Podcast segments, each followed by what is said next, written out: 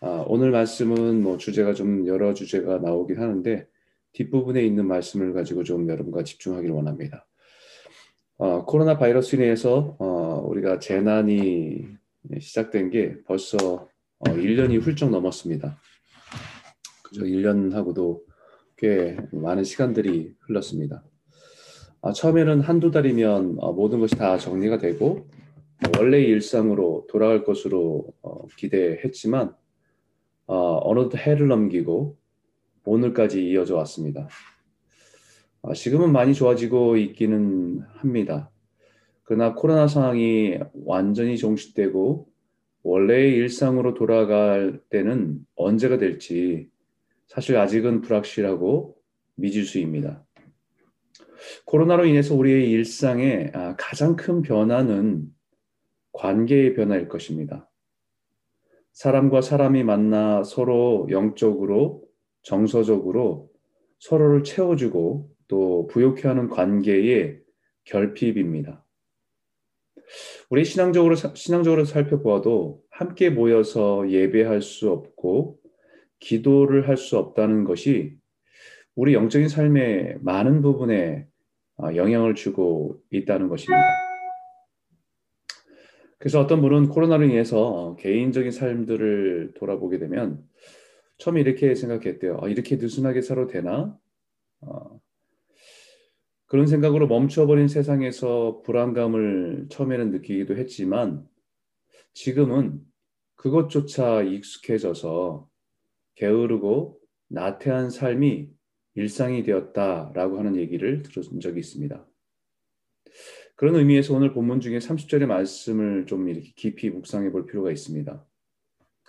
내가 게으른 자의 밭과 지혜 없는 자의 포도원을 지나며 본즉 가시덤불이 그 전부에 퍼졌으며 그 지면이 거친 풀로 덮였고 돌담이 무너져 있기로 오늘 잠언의 지혜자가 길을 걸으면서 게으른 자의 밭과 포도원을 지나게 되었습니다. 그리고 그가 발견한 것이 밭에 잘 자라야 될 작물이 주변에 함께 자란 잡초와 가시덤불과 뒤엉켜 있는 것을 보게 된 것입니다. 그리고 다른 야생 동물로부터 보호하려고 쌓아놓은 돌담이 무너져 있는 것을 본 것입니다. 아, 저는 이 말씀을 묵상하면서 예전에 우리 교회가 카누클이라고 하는 그 원주민 마을에 커뮤니티 가든을 만들어서 원주민들과 함께 운영하던 때가 생각이 났습니다. 처음 생각은 함께 가든을 만들어서 함께 일하고 거기서 나온 야채나 작물들을 원주민들에게 나눠주고 또 우리 교회의 성도들에게 또 판매를 해서 그 수익으로 다시 원주민 학교의 아이들에게 아이들 위해서 사용하기를 원했습니다. 그래서 열심히 그 메마른 땅을 아, 갈고 그 땅에 마늘도 심고 포도 토마토도 심고 야채도 심고 그 주변을 철망으로 둘러서 들짐승들이 들어와 망치지 못하도록 했습니다. 아, 그런데 문제는 우리가 사는 곳과 아, 카노 크릭이 너무 멀다는 것입니다. 차로 열심히 쉬지 않고 달려서 6시간, 7시간을 가야 하는 곳이었기 때문에 자주 갈 수가 없었습니다. 그래도 2주에 한 번씩은 교회에서 누군가가 가서 잡초를 뽑고 돌도 제거하고 보수하는 일들을 꾸준히 해왔습니다. 그리고 그곳에 있는 원주민들에게 아침 저녁으로 물을 꼬박꼬박 잘 좀 주라고 부탁하고 가끔 돌아봐 달라고 부탁했습니다.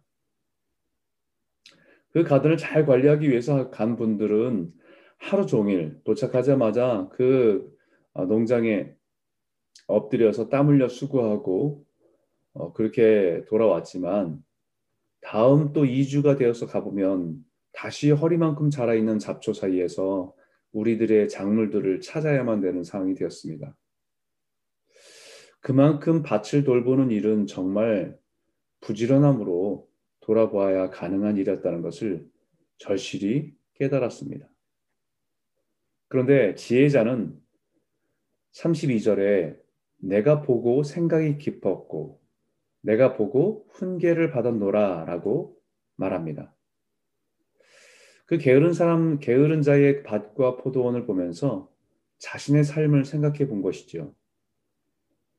그리고 그것을 게으른 사람을 판단하고 정지하기보다는 자신을 돌아보는 훈계로 삼았다는 것입니다.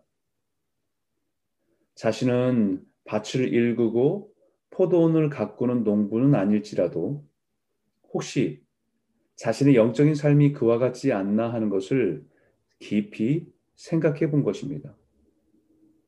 내가 돌아봐야 할 밭, 내가 일구어야 할 포도원, 그것들은 지금 어떠한 상태인가? 혹시 코로나로 인해서 여러 가지 상황에 우리는 할 수 없다. 아, 지금 할 수 있는 것이 없지. 할 수 있는 것이 없다라고 하는 그런 상황을 처음에는 안타까움을 가지고 바라보다가 이제는 그 상황이 익숙해져 가고 있는 동안에 세상의 수많은 잡초가 무성하게 자라고 있는 것은 아닌가.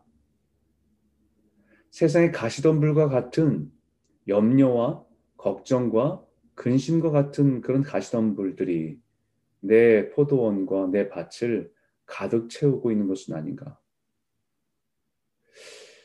우리 영적인 삶을 지키는 영적인 울타리가 무너져서 작은 사탄의 공격에도 무방비 상태로 무너지고 넘어져 있는 것은 아닌지 우린 돌아보아야 합니다. 우리 영혼의 가든 예수를 닮아가는 성령의 열매를 맺어야 되는 그 정원에 온갖 세상의 것들로 관심과 마음이 빼앗겨 부실한 열매가 맺히고 있는 것은 아닌가. 불확실한 세상에서 점점 소망은 사라지고 현실의 두려움과 근심과 걱정의 가시덤불이 어느새 그 모든 마음을 가득 채워 때로는 술로 잠을 청해보기도 하고 예능과 드라마로 기분 전환을 해보, 해보려고도 하지만 여전히 해결되지 않는 불안감은 가득합니다. 아, 예전에는 아무렇지도 않게 아, 대수롭지도 않은 다른 사람의 말이 상처가 되어서 민감해져 있고 그 마음이 상하는 것은 우리 영혼을 지키는 울타리의 담이 무너졌다는 증거입니다. 지혜자는 게으른 자의 밭과 포도원을 보면서 자신의 삶을 깊이 생각하고 훈계 삼았다는 것입니다. 내 자신을 돌아보게 되었다는 것이죠. 자신의 영적인 상태도 그와 같다는 것을 발견했다는 것입니다. 그런데 그 다음이 더 중요합니다. 33절에 네가 좀 더 자자 좀 더 졸자 손을 모으고 좀 더 누워 있자 하니 라고 말하는 것처럼 알지만 자신의 영적인 현실을 알지만 지금 나에게 문제가 있다는 것을 알지만 익숙해져 있다는 것을 익숙해져 있는 것을 바꾸는 것이 쉽지 않다는 것입니다. 처음에는 낯선 상황에 당황하고 불안해하다가 점점 적응해 가고 익숙해지면 그것이 다시 깨뜨리고 변화하는 것은 어렵습니다. 코로나 상황이 점점 나아지고 조금씩 원래의 상황으로 회복되고는 있습니다. 그러나 우리의 영적인 상태는 이미 무너져서 좀 더 자자, 좀 더 졸자, 좀 더 누워 있자라고 하고 있을 수가 있습니다. 그러나 그 결과는 무섭습니다. 내 빈궁이 강도같이 오며 내 곰핍이 군사같이 이르리라. 근데 저는 이 말씀을 묵상하면서 그 말씀이 생각났습니다. 데살로니가 전서 5장 2절에 주의 날이 밤에 도적같이 이르겠다. 그리고 계시록 16장 15절에 보라 내가 도적같이 오리니 누구든지 깨어 자기 옷을 지켜 벌거벗고 다니지 아니하며 자기의 부끄러움을 보이지 아니하는 자가 복이 있도다. 라고 말씀하셨다는 것입니다. 누구든지 깨어 자기 옷을 지켜 벌거벗고 다니지 않는 것. 그것이 바로 영적으로 깨어 있는 것입니다. 세상을 저, 세상에 젖어서 살아가지 않는다는 것입니다. 영적인 나태함과 게으름에서 깨어나는 것입니다. 신부로서 신랑을 맞이할 그 예복을 깨끗하게 준비하고 있어야 한다는 것입니다. 예수님의 열 처녀의 비유에서 미련한 처녀는 등에 등을 가지되 기름을 채우지 못한 영적인 게으름과 나태함을 표현하고 있었습니다. 바로 그 미련함이 밤에 도적같이 갑자기 오시는 주님을 맞이할 수 없었던 것입니다. 내일이면 내일 빨면 되지. 내일 기름 채우면 되지. 설마 내일 주님이 오시겠어. 라고 하는 것이 어쩌면 그 나태함이 익숙해져 있는 그 다섯 미련한 처녀의 모습을 말하고 있는 것입니다.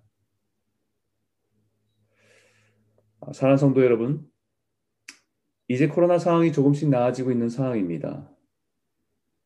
많은 분들이 코로나 상황에서 만나서 잠시 얘기를 나누면 빨리 코로나가 해결되어서 예배 드리고 싶다고 함께 모여 주님 앞에 예배하고 싶다고 그러나 이제 점점 더 우리가 예배할 수 있는 상황이 조건이 되지만 이미 익숙해져 있는 우리의 삶이 주님 앞에 쉽게 나아가기 어렵게 만드는 부분은 없는지 우리의 영적인 상태를 돌아봐야 할 때입니다. 영적으로 너무 깊은 잠에 취한 것에서 정신을 차려야 할 때입니다. 영적인 게으름이 영적인 무감각 상태로 나아가면서 돌이켜야 할 때입니다. 우리의 등잔에 기름을 채워야 할 때입니다. 이 새벽에 다시 영적으로 각성하고 다시 주님을 바라보며 믿음으로 일어서시는 복된 아침이 되시기를 주의 이름으로 축원합니다.